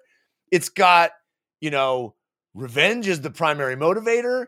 It's got you know like do not wrong the bad man because the bad man will take everyone down with them. It's it it's got all those John Wick elements, but it does it in this really cool, plausible way that still has some over the top awesome stuff. But man, I completely agree with Devindra. I loved this movie. This is you said it so well, Devindra. This is what I want from David Fincher, Yeah. dripping with style. Every Brutal, shot brutal sumptuous and gorgeous. I mean, there's a there's a half an hour section at the beginning of this movie that is so rad and just so patient and so it's like Mhm. the way it's shot, the way the light comes through the windows, the it's just like so much detail to everything. Fassbender doing yoga, and we're all just like, yes, Yes, Look at that. Take your pose. time, really, yoga Fassbender. Yes. Um, yeah, the the the way that we're in the head of this guy, and also, you know, I think we'll talk more about this in spoilers, but also the fact that he ain't perfect. Uh, frequently shows how this guy who just thinks very highly of himself is kind of a screw up a number of times, right? And I love that about this movie. It's this pompous, conceited, like I'm gonna in my voiceover, I'm gonna tell you exactly how to do everything. Wait, What? What's happening? What? This is a story of David Fincher making Mank for Netflix, right? Like, oh, that was a miss. yeah. That's a miss. It's this movie is a blast. I loved every second of it. I didn't want it to end. I love the soundtrack, as I said in our uh, cold open. I am a huge Smiths fan. The fact that this movie is like covered in the Smiths and Portishead is and like Portishead, yeah. so awesome. Uh, these are like my some of my favorite songs. Also And showing up in uh, uh, Murder at the End of the World, by the way. Like the Portishead and the Smiths are, I guess, I get a great vibe together. yeah. Portishead Smithissance. Mm. Um, the but like the the way the you know I it bums me out that most people will see this you know on a sound bar or on a you Mhm, know on a, mhm. a, a bad Mhm. audio or things really low and like I watch most things in my with my kids asleep you know with the sound low and subtitles on this I watched in my home theater with awesome sound I think the sound design of this movie is phenomenal yeah. and well worth seeing it in a great audio environment If you're watching at home, you can put on headphones. Like sometimes it is Yeah. worth just putting on a good pair of headphones if you don't have like good speakers. Like it is, it makes a huge difference. if you don't care about talking to your loved ones while watching shut the every movie. shut everything out in your life Yes. as the killer does. You know? right Yeah. Yeah and and the it, it's kind of chapterized this movie and i Mhm. loved that Yeah. i just i love the methodology the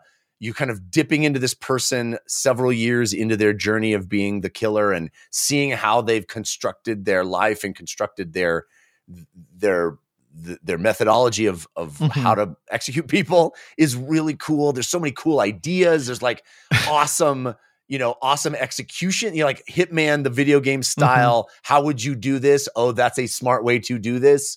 It's this was. I think this will m- might make my top ten of the year. I really, Wow. I can't stop thinking about it. Yeah. Yeah. I loved it. I have a lot to say about this movie, but I think we're going to do it in spoilers. Uh, I will start by saying I had a great time with this film. Uh, it was a lot of fun, and I, I was baffled by the reviews coming out of Venice Yes. because, yes. um, uh, because the first twenty minutes of this film is Michael Fassbender doing a monologue, like a, a- a- internal Classic monologue, Fincher you know? monologue too. Like yeah, classic Fincher yeah. monologue. And I'm like, oh, is this is gonna be the whole movie? Like Mhm. thi- this now I understand why people were a little lukewarm on this. Like this is gonna be the whole movie. It's just like reflections of a killer, you know, and, like that's the whole movie. Nope. It, it, there's like tons of action. There's chase sequences. You know, there's like all this stuff going on. Uh, in this movie, and just as a propulsive form of entertainment, I think it's uh, just really well done. And love Fincher style, the meticulousness. Uh, every element of David Fincher's movies is meticulousness. Uh, is meticulous. The camera movements, as we discussed Mhm. earlier, the set dressing, the lighting, the color grading. Like you can tell, obviously. Um, that kind of work goes into every single movie, but you can tell that David Fincher is somebody who has extremely strong opinions about each one of those things, and uh, and that all comes through really well in the movie. I think Michael Fassbender does a great job as well. The question that I have about this movie is Is he role is- model? Yeah. no is what is the movie about? Mhm. And I think there are hmm a lot of different theories I see out there, and um, but we can't really talk about them unless we're in spoilers. So I will say I agree with a lot of what you guys have said. I think it's really well done, really entertaining. Um, I'm I'm less sure that it's like you know I- I'll give an example like Panic Room. Uh, I love that movie. I watch it all the time. You know, every every couple of years I'll do a Panic Room viewing because I just think Mhm. it's really well put together. Dave watches I- I Panic Room in his panic room. Uh, that's right. I, I I watch Panic Room to relax. You know, it's like a nice. it's like a nice chill Yeah. movie. Um, but that is not a movie that I would say is like about anything meaningful. You know, it's just like a It's a really thriller. well I done. mean, it's a he's fun a, thriller. Thriller, he's right, a yeah. good genre guy, and like I think Right, he right. likes that exercise.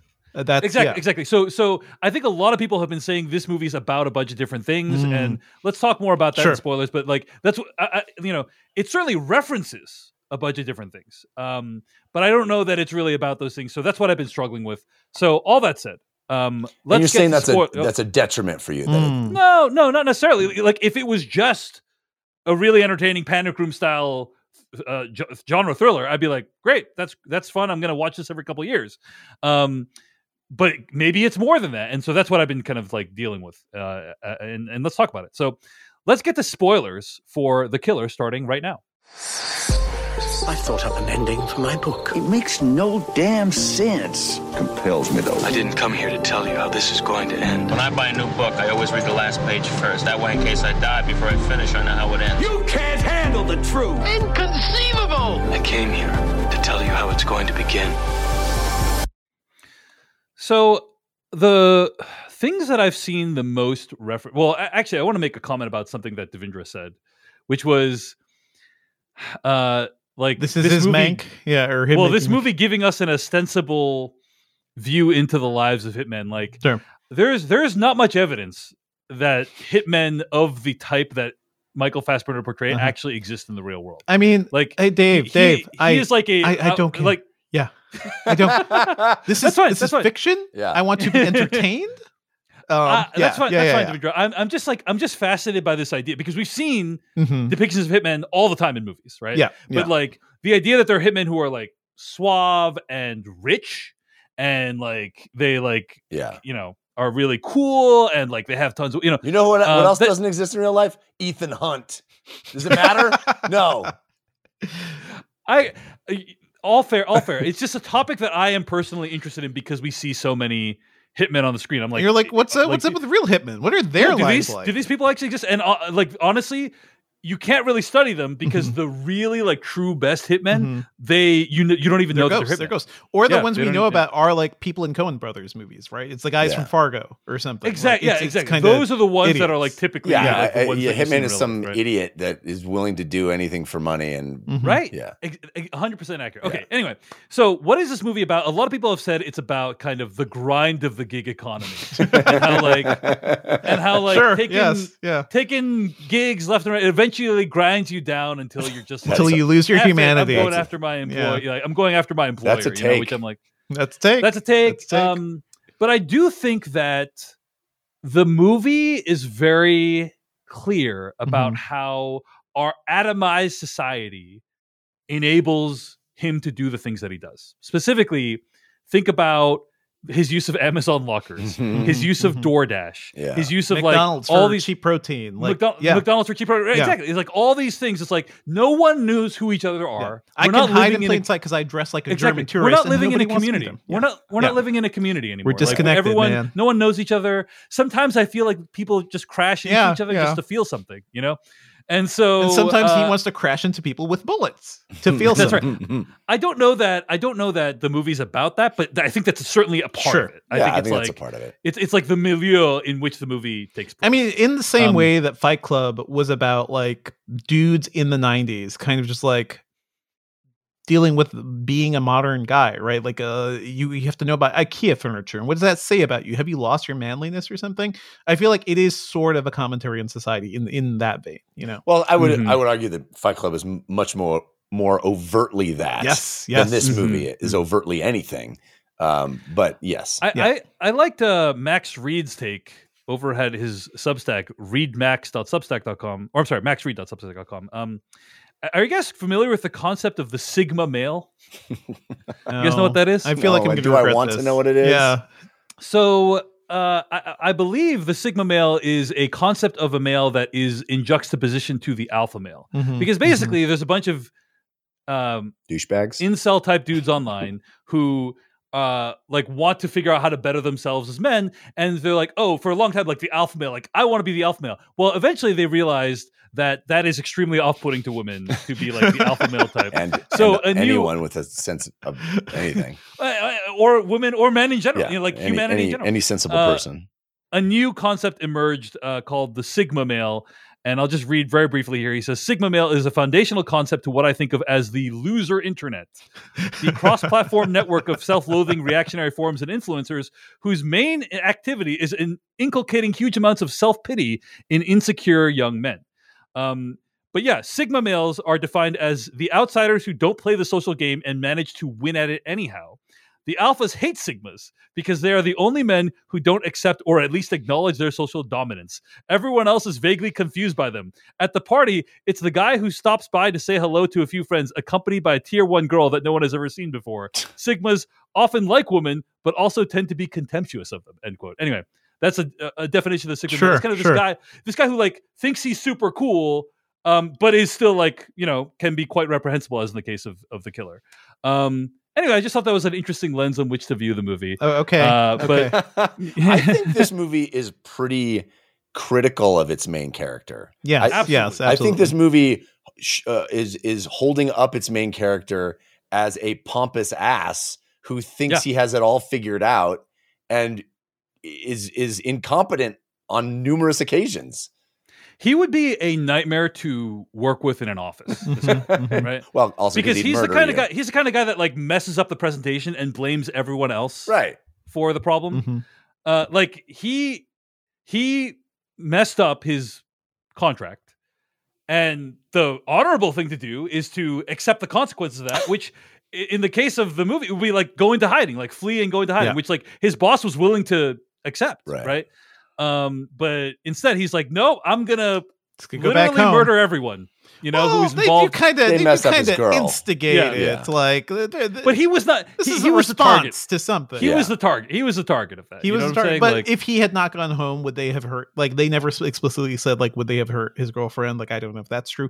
The only way I'm watching this is like this, knowing this is a David Fincher movie, seeing those opening shots and how meticulously framed they are, especially the overhead shots of him with the sniper rifle looking over at that building. And I was thinking as I was watching, like, that is just so beautiful. Like So how we are seeing every room.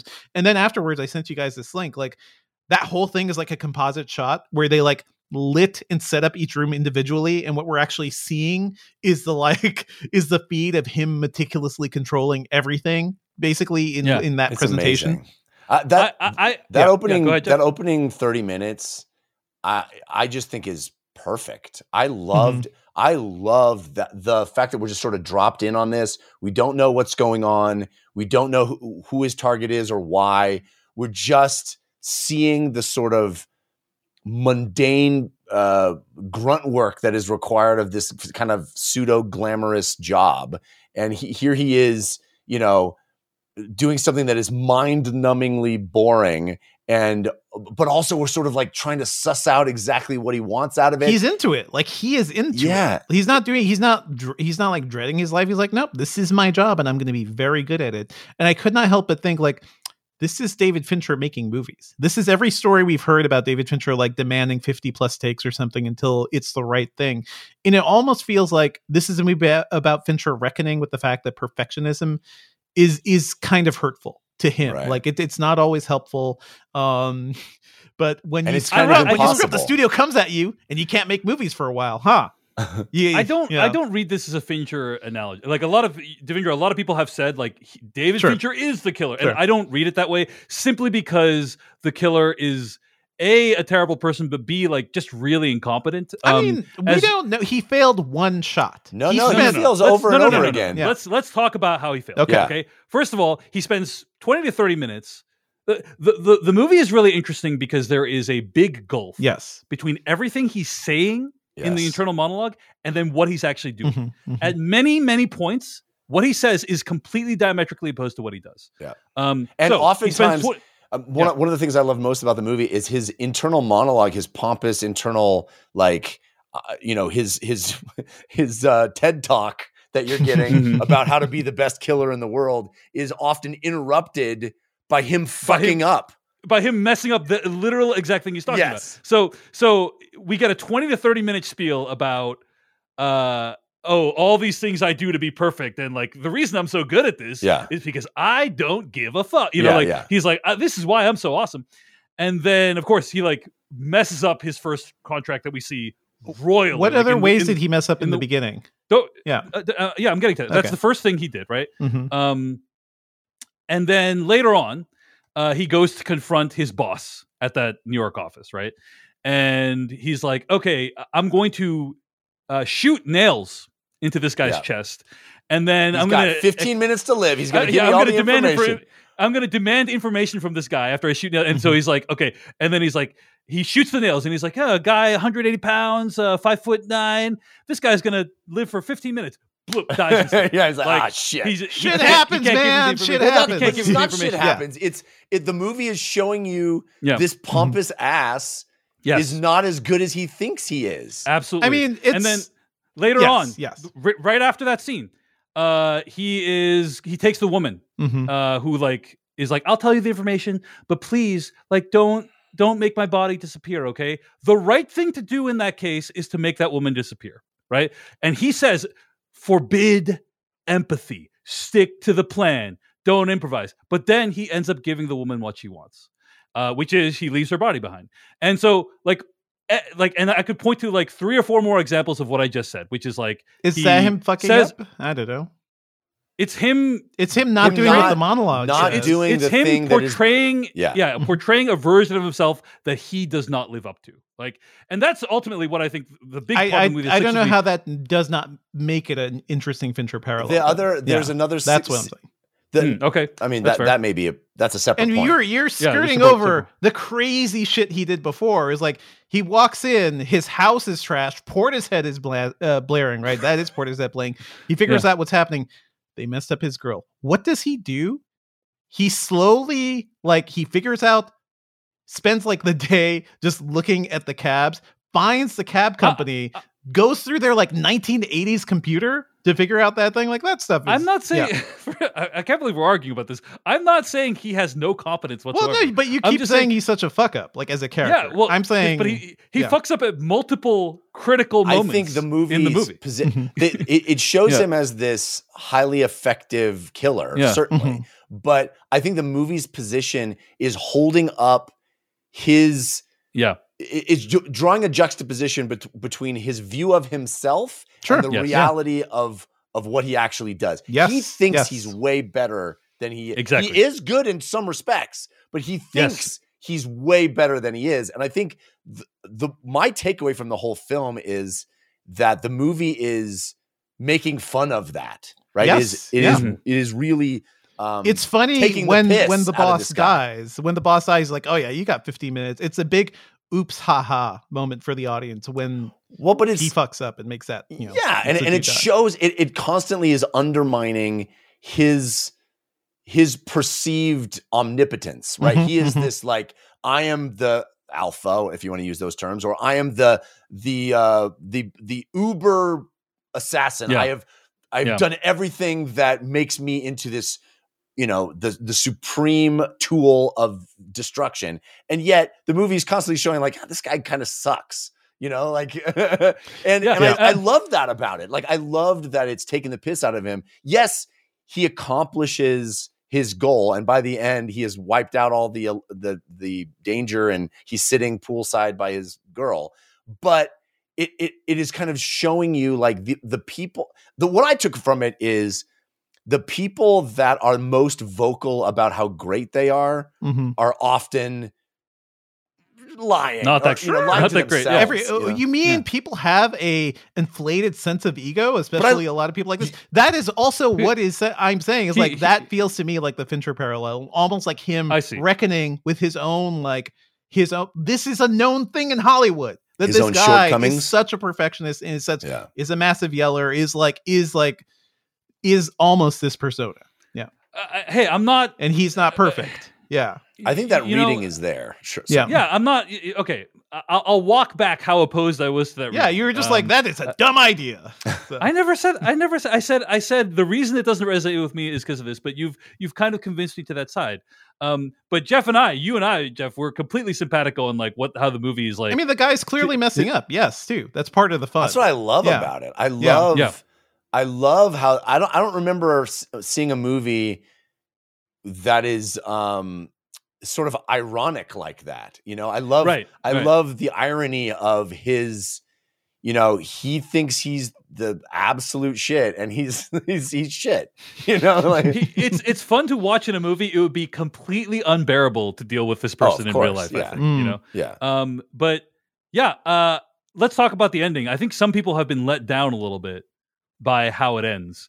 Uh, to me, it's it was very logical to me that he would murder all these underworld people, and then the one person whose death would spark an international manhunt, uh, he would spare that person. yeah. Uh, but I don't know if you guys had any reaction to like how that all played out. Um, it's it struck me as like a very logical conclusion, but I think people were like, "Oh, he's been killing people left and right. Of course, he would kill the final guy."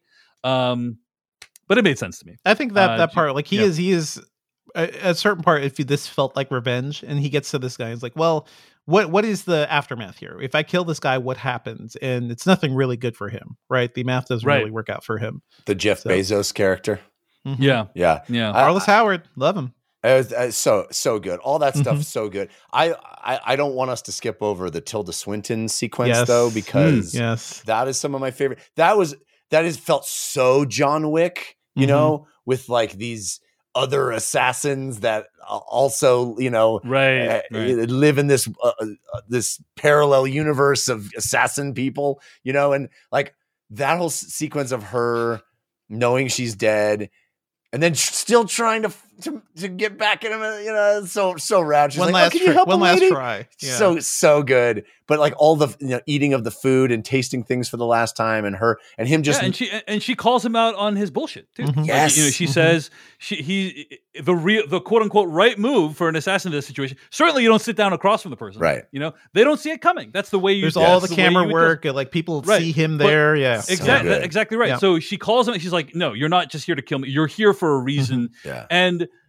and I think Jeff, in addition to just self deception, it's also about his weakness Mhm. as a person. Yeah. It's about like Mhm. he's weak in certain. He has certain vulnerabilities. right Uh, and one is like you know this woman in the office who he like he didn't spare her, but he he didn't spare anyone other than the billionaire. But like he gave her what she wanted, and yeah uh, he let Tilda Swinton finish her meal. You know, and like all these things that like show that he's not following his thing step by Mhm. step.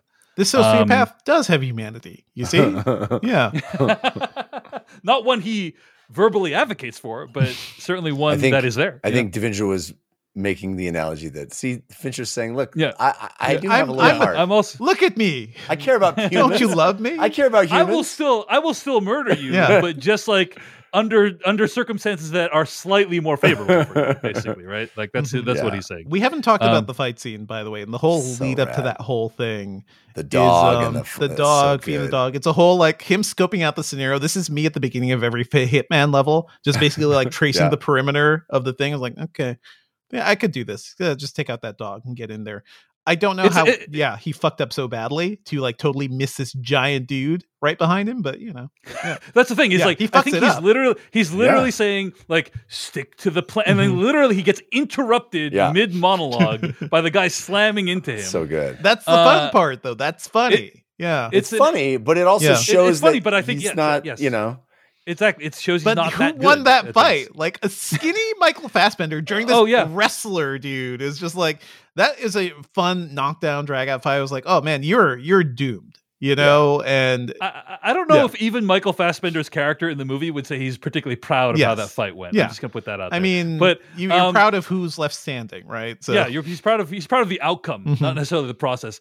Uh, amazing fight sequence. Whenever I watch a fight sequence like that, I always think to myself, how did they reset this if they Mhm, needed to do like multiple takes? You know, like there's stuff like shattering, breaking Yeah. every two seconds, and it's really impressive. Um, so so yeah. good. I, So got, good. I gotta re- uh, I was thinking, I was like, I want to rewatch that fight scene, and then I was thinking, I want to rewatch like the whole, like honestly, the whole beginning, and then it gets to the point where I'm like I just want to rewatch this movie over and over again, and like live in the weird vibes of it because it's so much fun. Yeah.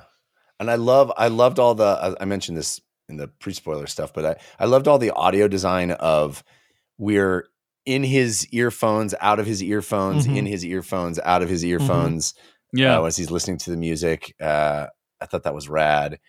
Yeah, particularly during the opening Mhm. kill when he's listening to the Smith. It, it's a really because you're you're you're cutting between um uh, yeah outside of his earphones and in the earphones, and you're getting like glimpses of the song. Yeah.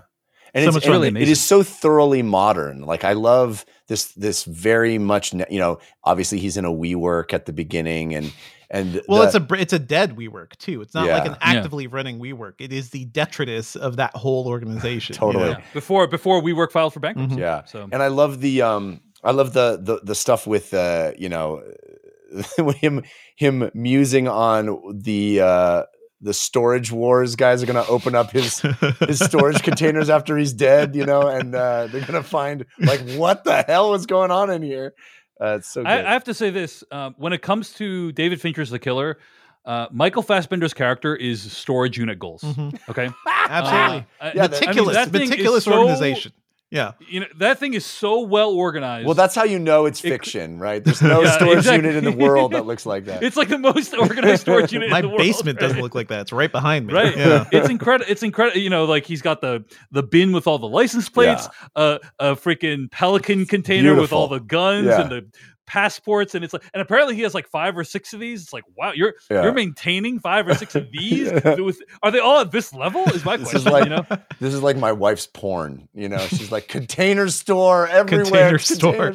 store. Who's who's restocking this, these things? Like how how does the the actual mechanisms of this work? We didn't talk about by the way after he uh he messes up the early killing. By the way, love that shot. Just love the look of like him missing it and uh, uh, the woman getting Yeah. shot instead.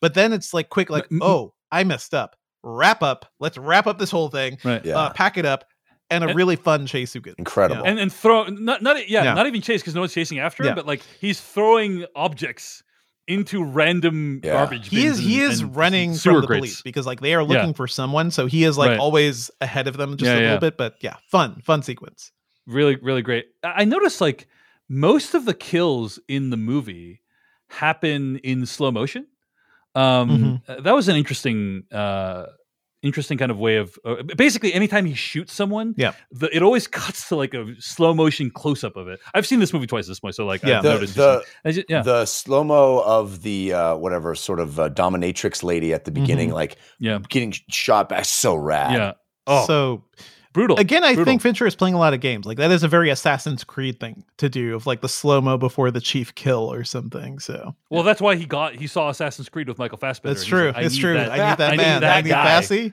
that guy he's going to be my next assassin so um any other thoughts on the killer folks I I loved Uh, it, man. I just mhm. every every every second of this movie, I just I did not want it to end. I was loving every everything that happens. I just was so into it.